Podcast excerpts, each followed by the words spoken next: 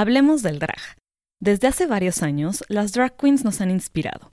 Desde RuPaul, pasando por Valentina, Trixie Mattel y últimamente las Narciso. En este episodio platicamos con Leona Narciso acerca del drag en México, qué le inspira y cómo ha sido su viaje en este maravilloso mundo del transformismo. Oh mama, last night I met a young man. Oh mama, he turned to me and said, won't you be mine, 7, 8, 9. Hola, esto es Baby, You Can Handle This, donde platicamos entre amigas los temas más comunes de la vida. El amor, el crecimiento personal, el trabajo, la búsqueda de la felicidad, la adultez y los gustos que hemos adquirido a lo largo del tiempo. Yo soy Ara Isidro. Yo, Ale Castellanos. Y yo, Malu Castellanos. Y queremos compartir con ustedes las cosas que más nos intrigan y nos dan curiosidad. Hola, chicas. ¿Cómo están? Hola, muy bien. ¿Y ustedes? Güey, emocionadas, perfectas, listas, todo. Hoy estamos más perras que humanas. Yes. Exacto, güey. Hoy sí nos produjimos. Hoy sí ya fue de más. Cero de solamente rímel y ya. Hoy fue producción. No. Hoy estamos muy entusiasmadas. Estoy muy feliz. Voy a llorar de la emoción. Sí, digo, estoy muy emocionada. Tengo que decir que todo el día he tenido lipstick en los labios. Güey, ¿no te lo has retocado? 5. No, o sea, me lo he retocado, pero ve. Sí, aquí, así de, hoy valía la pena mantener el lipstick solo por lo que íbamos a hacer. Exacto. Y llevo desde las 6 de la mañana y, güey, son para mí las 1 de la mañana casi. Entonces, yes, girl. Yes. 24 para que veas. 24 horas así, on the run. Platícanos, Ale, ¿por qué estamos tan emocionadas hoy? Estamos súper emocionadas porque nuestra invitada de hoy la habíamos planeado desde la temporada 1. O sea, yo soy, y me admito desde ahora, fan número 1 de ella y su grupo y su casa y todo. Me inspiran, creo que nos inspiran a las tres a pararte y desempolvarte y decir como de, girl, you got it. Es que, ¿sabes? Eso es lo más padre, que me encanta que lo escuche aquí, porque está aquí al lado. Pero, o sea, el chiste es como que todas estamos en el struggle. Y nos encanta ver, o sea, aunque sea como que alguien está haciendo algo diferente y que, güey, go for it. Pasándola y que vale madre lo demás. Disfrutándolo. Exacto. Y que eso es lo que nos falta a muchas personas. Es como, güey, recuerda como, güey, vale madre. Y por eso es como, baby, you can handle this. Es como, somos una comunidad. Nos encanta. Totalmente, sí. Es lo que representa 100%. Total. Ya sin más, vamos a presentarla. Nuestra invitada de hoy es Leona Narciso. No les debo un shot. Les debo 3 botellas de tequila. Gracias. Pero no, la neta es que yo me conformo con que estemos un día a las 4. Ay, güey. ¿Cuál es 4? A las 6. Nos faltan las otras 2. Ah, sí, por supuesto. Las 6. 4 son las más importantes. Pero las 4 solamente brindando por nosotras, ¿verdad? Porque por la vida. De una vez, salud. Sí, salud. Salud. Así, qué placer tenerte aquí, justo como dice Ale, ¿no? O sea, creo que era algo que teníamos desde que empezamos la idea del podcast y creamos como los temas. Este era un tema del que queríamos hablar, o sea, siempre estuvo en la mesa, siempre fue como, queremos esto, y digo, Ale como que ya lo dijo, o sea, una obsesión, y entonces ya por fin lograr concretarlo ha sido un súper logro. Igual nosotras te conocemos, entonces, ¿por qué no igual rápidamente te presentas? Dinos quién eres. Bueno, yo soy Leona Narciso y me describo en mi Instagram como una queer queen, feminiana de la Ciudad de México. Tengo un grupo tengo a mis 2 hermanas drags, que son las Narciso, y juntas aterrorizamos todos los antros de la Ciudad de México cuando habitan. Pero, pues, bueno, esa soy yo, soy una drag que tiene...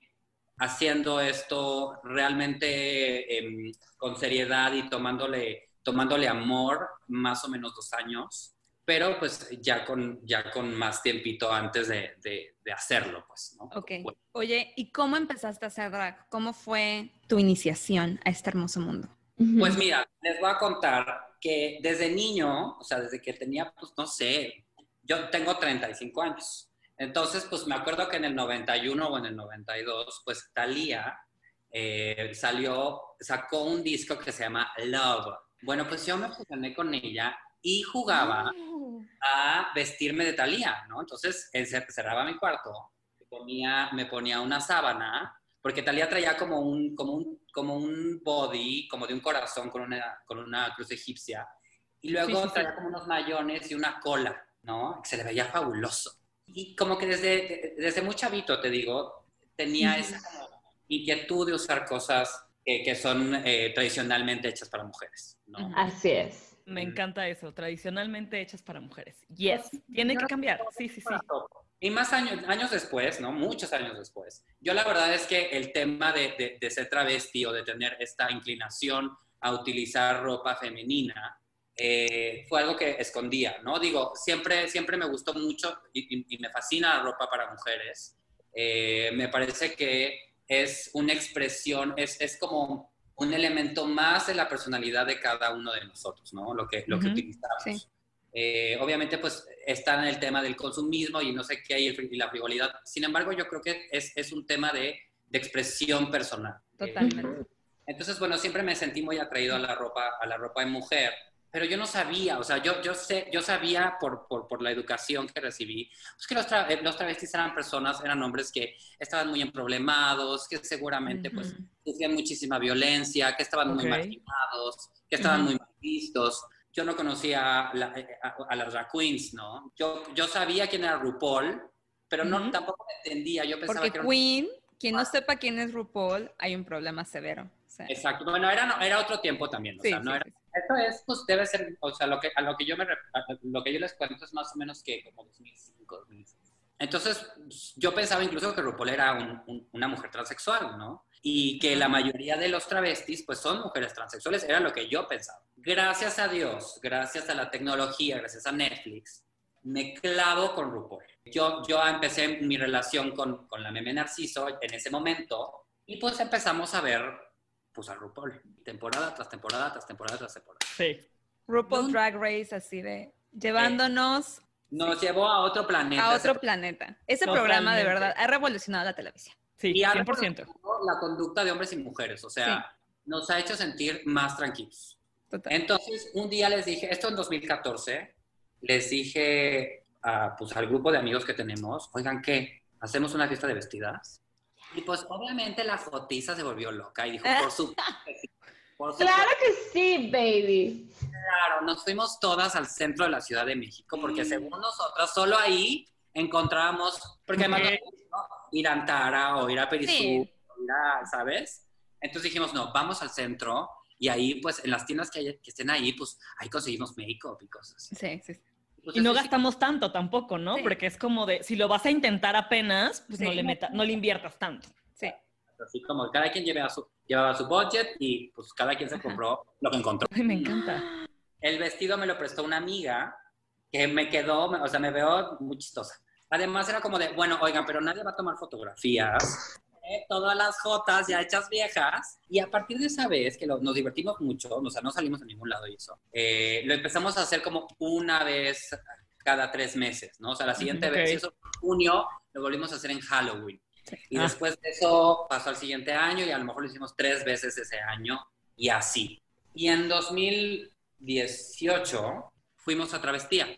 Íbamos pues nuestra ropa de hombre, pero queers, ¿no? Así como con el ojito pintado. Ajá. La Meme se empezó a clavar mucho con el maquillaje. O sea, pero mucho es obsesionada con maquillaje y empezamos como a probar.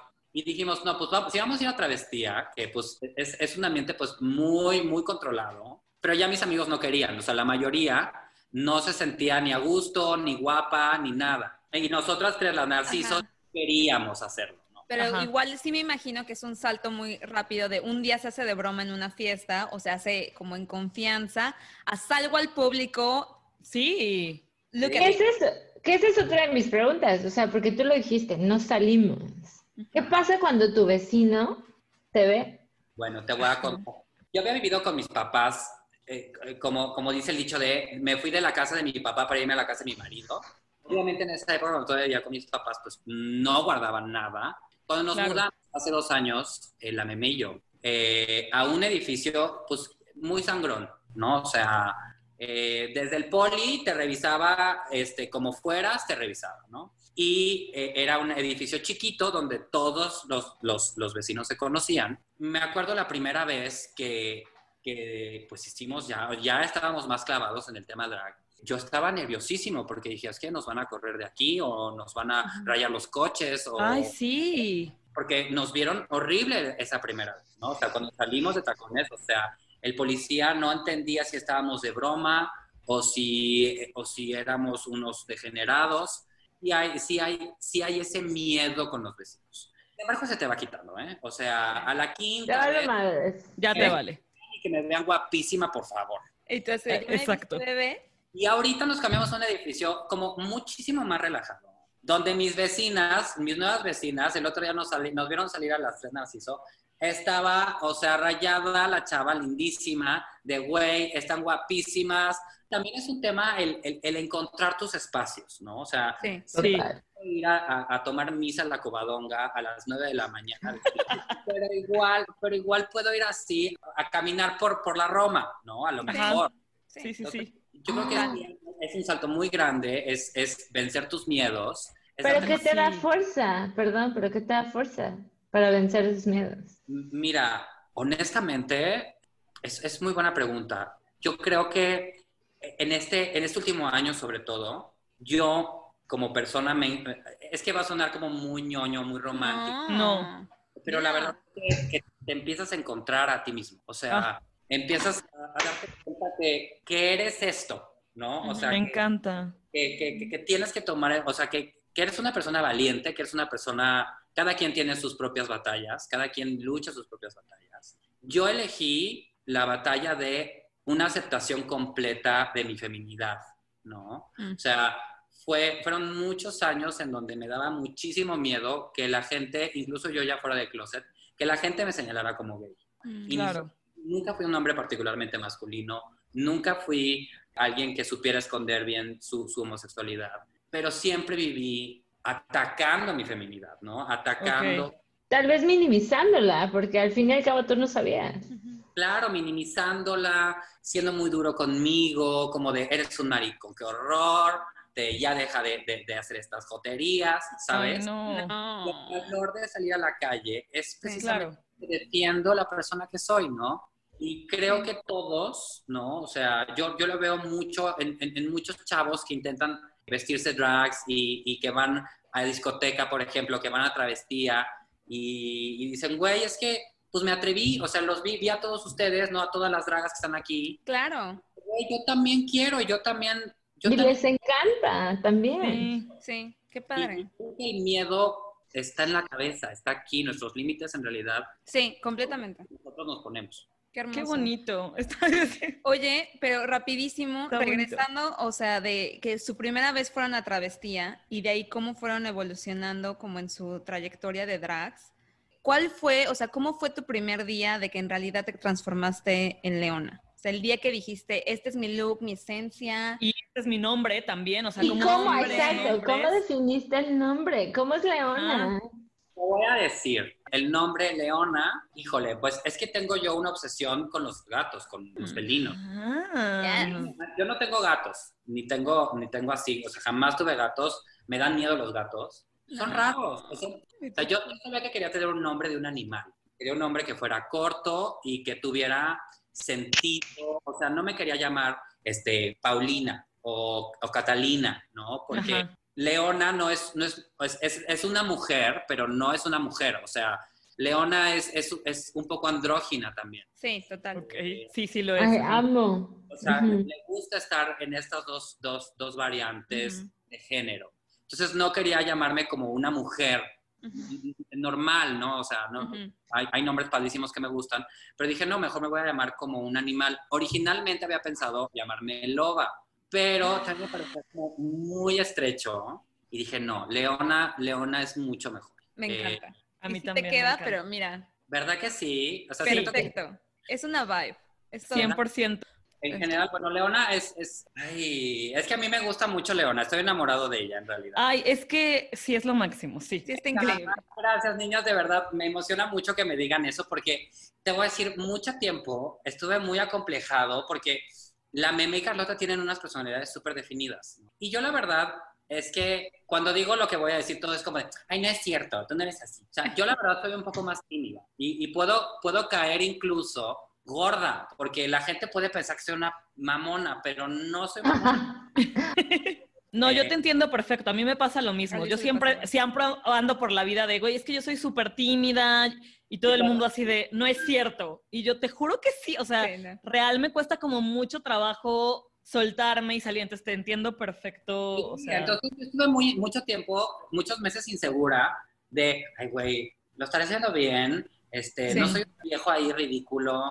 Ay, no. Pero es que así, nunca. Gente tan linda, o sea, que yo podría tener una relación de amistad real con cada una de las personas que se me hacen. Eso además me encanta, que la gente que le gusta lo que hago, generalmente son personas con las que yo sé que podría construir una relación. Sí. Y eso es para mí, padre, porque entonces me doy cuenta que el mensaje está bien dicho. Exacto. Y que eres true to yourself también. Creo que también esa es la otra parte. Creo que eso es lo que a nosotras, por lo menos, nos ha llamado mucho la atención. Que es como, sabemos que te gusta y que tienes así como un enfoque y que no es como para please to someone else o para vender o para estar en algún lado. No, es porque te gusta. Y que es justo para mí algo súper importante y como súper raro, porque no me lo imagino, pero yo te quisiera preguntar como, ¿cómo separas esta parte de ser Leona con tu vida? O sea, mira, yo tengo una vida, yo tengo que, profesionalmente tengo que esconder a Leona. No es algo que yo pueda hablar en mi oficina. Tengo amigos de la oficina cercanos que lo saben, pero en realidad no, yo tengo un trabajo muy particular en el que no me gustaría ahondar. No, está bien. Pero tengo que tratar con gente muy conservadora. Entonces, es un tema, es un challenge para mí. Claro. Fire cuando tengo que estar quitándome el esmalte de las uñas o me da miedo que en algún momento pues llegue alguien de la oficina y me vea en el antro, o sea, ese tipo de cosas.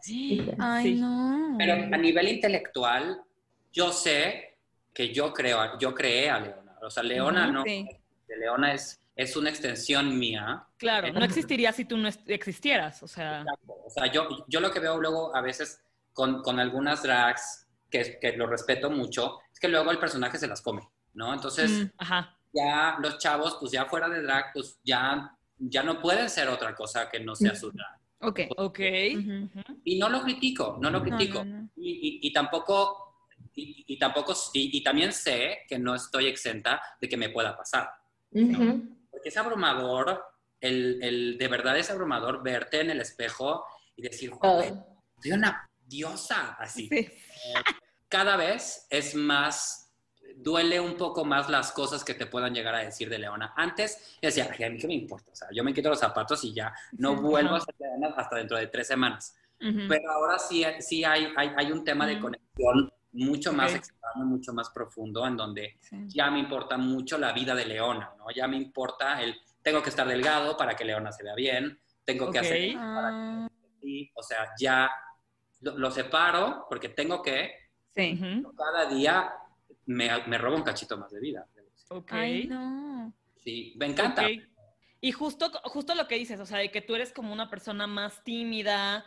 O sea, ¿qué te ha dejado Leona? Porque obviamente, justo, o sea, es como dices, es una extensión de ti al final. Ella no existiría sin ti. Debe de haber alguna parte que digas, esto me encanta de Leona y lo quiero aplicar a mi vida diaria. O sea, ¿qué ha sido como lo primordial? Que es como, esto de Leona se lo admiro, lo amo y quiero que me deje como algo para estar como en mi vida y en el struggle. En mi vibe. Ajá, exacto, en mi vibe.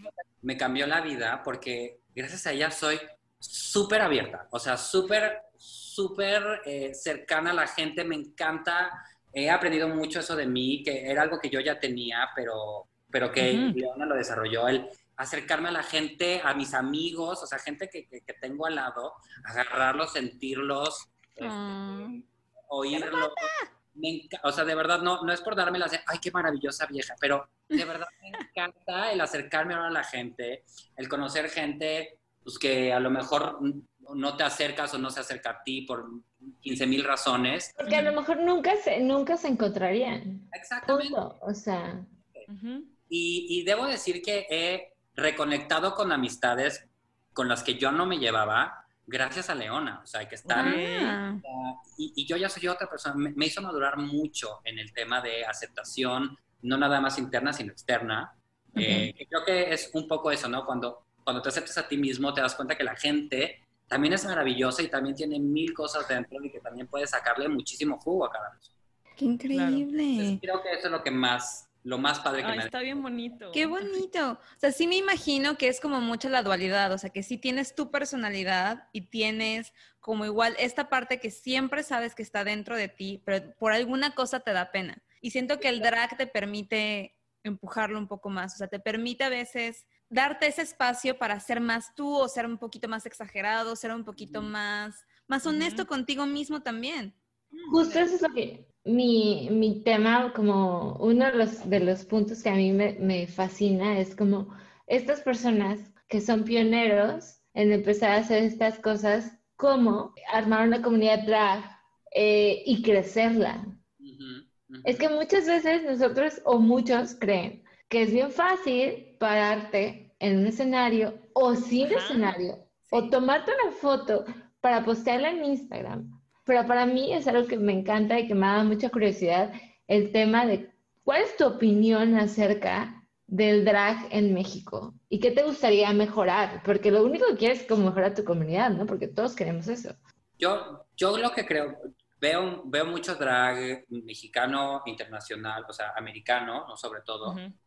Conozco por Instagram a dragas alemanas, españolas. Yo creo que México es uno de los países más heterogéneos que existen. Yo creo que la genialidad de las dragas mexicanas, me excluyo, porque las Narciso nada más somos bonitas, pero yo creo que hermosas. Yo creo que hay chavas, hay chavos, hay chaves. En México yo creo que les pone una madriza a cualquier otro güey o vieja. Verdad, estoy impresionado. A lo mejor no hay niveles de producción tan padres como en otras partes, pero lo hacen, es fascinante. Sin embargo, habiendo dicho eso y siendo honesta, a mí no logro conectar con la mayoría de las drag queens en México. ¿Por qué? Cuéntame. Veo, y no sé si ustedes, que a lo mejor no están tan clavadas y no están tan metidas en esto, veo que hay como dos mundos drags en México, ¿no? El drag mainstream, que son muchas chavas famosas, ¿no? Por programas. Ya están otras, ¿no? Que somos como, a lo mejor no tan profesionales, si lo quieres ver así, o no tan famosas. El New Wave of drag. Pero veo a las mainstream muy, muy mamonas. O sea, muy cerradas, muy duras, incluso hasta negativas, ¿no? O sea, yo creo que existe un ambiente muy tóxico, lo voy a decir, pues. Yo sí creo que hay mucha toxicidad, hay dentro de muchos grupos una clara enemistad que no aporta en nada a la comunidad. Que debería ser al revés, ¿no? O sea, exacto. O pensarías. Ajá. Sí. Eres un chavo, ¿no? Que tienes esta inquietud. Que te vas al centro. Y imagínate que hay chavos que ahorraron un chorro de tiempo para comprarse unos tacones, ¿no? Se ponen, se visten, se van a escondidas, agarran el metro, el camión, el Uber, el taxi, llegan al antro, a cualquier antro que existe en esta ciudad, porque no en todos los antros aceptan dragas. Eso es cierto. Y las dragas que tú admiras, ¿no? Porque las admiras... Porque las sigues. Te inspiran un poco a tomar la decisión de hacerlo. Y te hacen jeta, o sea, y te tratan, y les pareces una cucaracha, y se van a la vuelta, ya. A mí me pasó con una draga regia, muy famosa, que yo, por ejemplo, soy amigo de los dueños de discoteca, entonces, pues, los conozco desde hace mucho tiempo. Pues me dijeron, vamos a tener a esta chava ahora de draga en discoteca, y dije, wow, eso fue el año pasado. Sí, quiero, ajá. Padre, no sé qué, es la más perra. Pues llegué y me duró el gusto un saludo. O sea, ay, no, qué flojera de persona. Y así sé y conozco historias. De varias personas. De varias. Y se topan con las divas que son y guácala. Entonces, mi siguiente pregunta es esta, Leona. O sea, si tú tuvieras la oportunidad de ver a alguien más con esta como inquietud de decir, güey, quiero intentarlo, ¿qué consejos les darías, así rapidines, de, güey, please don't do this, o haz esto? O haz esto, hazlo. Ajá. Para que te sientas un poco más cómodo en esta comunidad que a lo mejor no siempre es, como tú dices, tan abierta. Mira, yo lo que creo, para mí el único consejo que le daría a alguien que lo quiera intentar y que se lo doy a la gente cuando me pregunta eso, es clávate en ti. Hoy por hoy, en el mundo digital en el que vivimos, todos queremos hacer las mismas cosas, ¿no? O sea, TikTok incluso se trata de eso. Es una tendencia que todo el mundo tiene que copiar. Ajá. Okay. Totalmente. El tema drag, todo mundo se tiene que maquillar de la misma manera. Todo mundo se tiene que poner los mismos payasitos de ropa. Todo mundo usa los mismos tacones. Eso lo pueden ver en el Instagram. O sea, realmente hay muy pocas dragas que son diferentes. Que innovan. Ajá.